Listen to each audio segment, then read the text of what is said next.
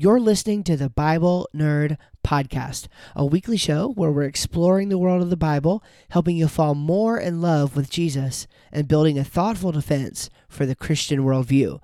I'm your host, Steve Schramm. Welcome to the show. Hello, hello, my friends. Welcome into another episode of the Bible Nerd Podcast. In today's episode, we're going to actually be continuing our series from Dr. Kurt Wise's book, Faith, Form, and Time. We only have uh, this one and then two more episodes left talking through to finish out this uh, series. And then we're just going to move on to some other uh, topics that i think would be awesome to to talk about. In this one we want to cover what in the book he calls a a floating forest okay? It's the floating forest theory. And as I have uh, studied a little bit about this um, over the past couple years at various times, I, I think it's it's one of the most remarkable um, suggestions and I guess you would say evidences of the success of young age creationist um, science, or at least I should say the possibility of success, and also just the nature of science in general. And so I'm really excited to talk about this topic. By the way, I wanted to thank you again. So this is the 201st uh, episode of the podcast, and uh, I'm just I'm, I'm, giddy with joy. That is so fun. Um, so thankful that the Lord has allowed us to continue doing this for the past few years, and um, I pray we'll continue doing it for years and years and years into the future. All right. So, a pre flood, antediluvian, you might say, floating forest. What's this all about? Well, I want to tell you the story of where Dr. Wise uh, really started going down this road. And by the way, there is a YouTube video that you can check out if it's still out there of him teaching a lecture at Truett McConnell University, where for sure he will do a better job explaining, um, well, telling the story, uh, but also at explaining the science. Um, than I will here. So basically what I want to do is I want to really point you to it. I want to like give you the outline and give you the basics of what's going on here. And then I'm going to uh, put this video up if I can find it again in the show notes so that you can go check that out if you'd like to and hear it from Dr. Wise himself if that sounds good to you.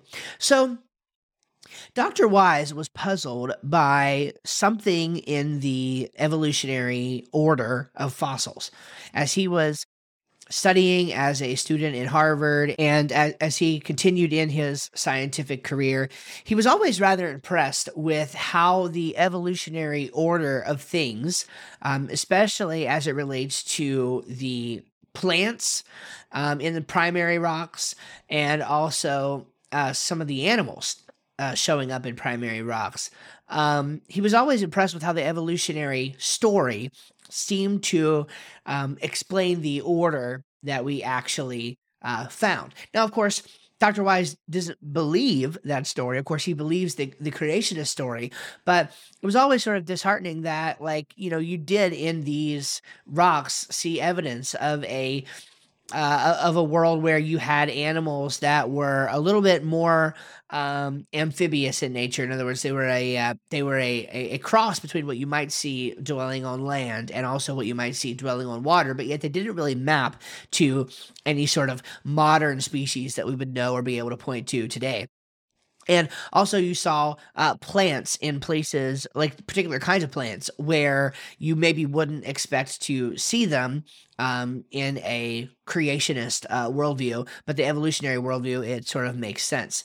And this uh, puzzled him and also discouraged him. And what he does is he tells the story, though, of uh, Abraham and Sarah. Of course, as you know, Abraham and Sarah um, were faced with a really interesting proposition from God that they were going to be blessed with child. And their first reaction was kind of like, all right, come on, God. Like, we're too old for this. You know, we ain't gonna be having no kids. And um, and of course, you know, their faith was actually so small in that regard. Uh, that Abraham went and and had um, Ishmael with with Hagar, and you guys know the story. Well, um, eventually, God did provide. Uh, God did provide through Sarah that son. Um, and, and by the way, God is still making good on his promise to Abraham, that initial Abrahamic covenant, still in the process of coming true today. Okay, it is happening, came before our very eyes. And what an amazing thought. What an, and what an amazing thing. So the point is, sometimes God is going to ask you for belief in the face of a lack of evidence. Okay? God is going to ask that to just to just map our circumstances onto Abraham and Sarah for a minute. God is going to ask that you trust that he can give a 100-year-old woman a brand new little baby and use for his purposes, even when it doesn't seem like that's going to be able to happen at all. And so in, in Dr. Wise's circumstance, you know, again, being being one like we do who who truly believes in the young age creationist understanding of history, in the biblical, you know, telling of the flood stories and all of that. Um even when it looks like the evidence is pointing a different direction, our job is to believe what the word of God says. And so the question is, what is your ability to believe something and hold out um, until the answer comes. Is that possible? Is that something that we could do? And this floating forest theory was exactly this sort of thing for Dr. Wise. He wasn't really sure how it was going to come together, but he says, Nevertheless, Lord, I believe you. I trust you. And I think we'll have the answer to this one day, even if we don't have the answer to this now. And the answer came to him while considering what is apparently called a quaking bog. Now, you can look these things up. They're in the upper Midwest of the United States. I've never seen one personally. Um, but um, these quaking bogs are floating vegetation mats, um, and their outer edges are made up of aquatic plants. Okay, so they're floating vegetation mats that you can sort of like, you know, again, they're floating, but you can like stand on them and jump on them and all of this. And the outer edges are made up of aquatic plants. Um, and they expand the edge of that mat by apparently what are root like extensions called rhizomes. And then farther in from the edge of the mat, where the plants have been growing for some time, those rhizomes are so dense that they capture a bit of the soil uh, in which very small land plants can grow. And then he says here that even further in, when the mat gets thicker and it's been there longer, enough soil accumulates for even larger plants to grow, and eventually you can even get, um, uh, you know, like, a forest, like trees and a home for animals, and all kinds of things can can develop. So it can be this entire separate, complex ecosystem um, that is entirely separate from any actual land around it um, that just happens by the very nature of of what it is and how everything becomes intertwined and the root systems develop and it creates a floating map. So this sort of ecosystem led Dr. Wise to to think about a a biome in the um, antediluvian world, which is the pre-flood world, that would essentially be something like this. And as he formulated it and, and worked in the thoughts of others, it became known as the floating forest theory. And this floating forest theory suggests that there was a uh, probably just one very large ecosystem, this floating forest, somewhere in the pre flood world that um, was obviously destroyed and broken up by the flood. And depending on how large it was, and this, that, and the other thing, this would help account for those inconsistencies or those problems, rather, that Dr. Wise saw with the evolutionary order of things. Okay. So it's if the evolutionary order explains it, let's say 85 to 90%, um, the floating forest theory actually ended up explaining, say, 90 to 95%.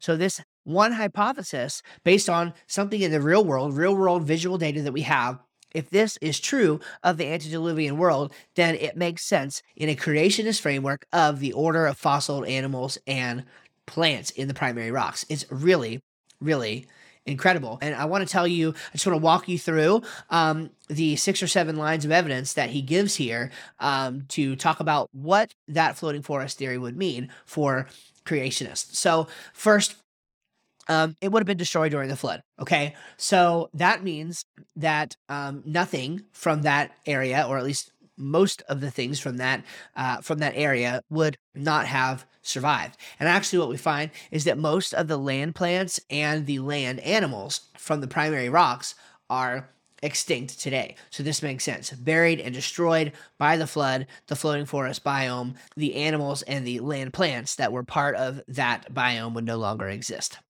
Second, the plants from the edge to the center would progress from being plants that loved water for obvious reasons to plants that um, needed less water in order to survive, right? Because as the as the plants move from aquatic to land plants, they don't need nearly as much water. Um, and the divisions of plants that are in the primary rocks that we find show that exact pro- progression from plants that require standing water for reproduction to those that need less standing water and less as we go on. So the evolutionary order explains this, but now we also have something in the creationist framework, a floating forest, that would explain this as well.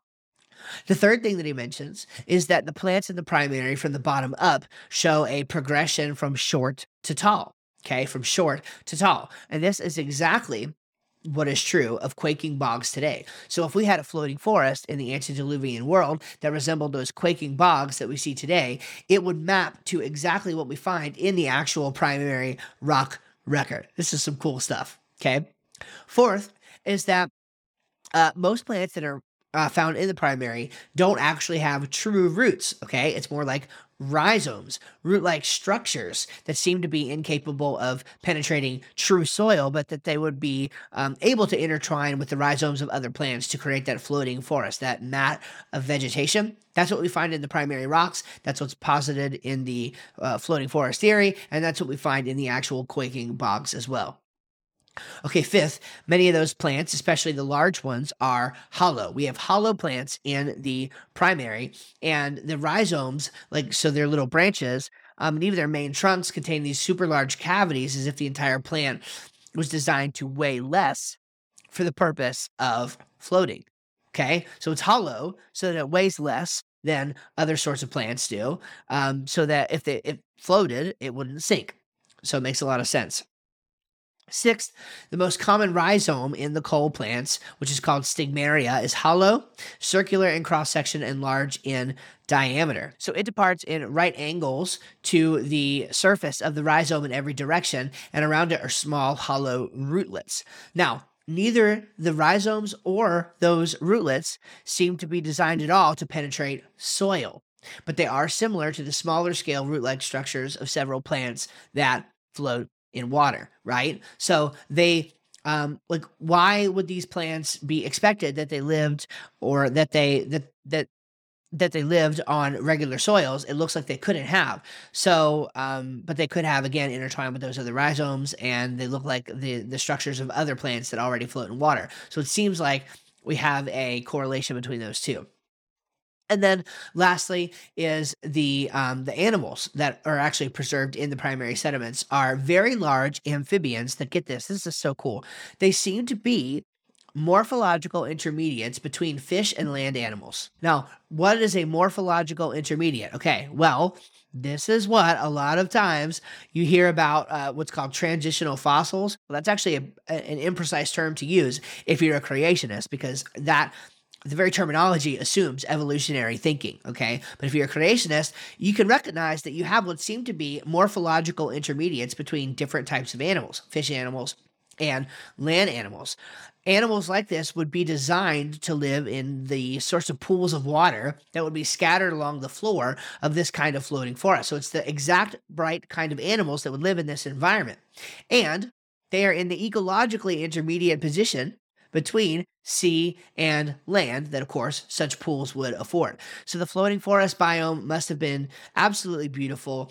Must have had the uh, must have been the perfect environment for these sorts of animals and these sorts of plants. And here's what's cool about it: like we're not making this stuff up, okay? In, in, one sense. Now, in one sense, we are, and and the sense in which we're making it up is the sense in which we can't know for certain because it was before the flood, but it's a hypothesis, and that's all scientists are doing anyway right they're they're putting these hypotheses out there and then if the data aligns well with it and um, you know misaligns with other data uh, then the more accepting of a hypothesis that you can be. And that's exactly what's going on here. Yes, this is a hypothesis. No, we can't prove it with some sort of uh, certainty. What it means, though, is that this data that was previously very difficult to explain is now something that within a creationist framework we can explain. So, the evolutionary order of plants and animals in the primary rocks is known to us, and it's something that makes sense if the floating forest theory is true. And this has other implications as well for things like coal production, etc. Um, that would uh, that it helps explain. If you check out the video that i'm going to go ahead and link to you in the show notes again you'll see just a great video that talks about all of these different cool things and um, dr wise pulls a great example out of it of, of just being able to have faith and wait and be patient until the Lord reveals to you what needs to be revealed. All right. I hope this has been informative. Uh, another episode here in our series on Dr. Wise's book, Faith, Form, and Time. Again, we're going to have two more episodes in this series, and um, and then we'll we'll be done with it and move on to some other things. But I thank you for listening in. I hope you found it helpful. Go check out that video. Hey, one more ask for you. If you listen this far, please don't turn off yet.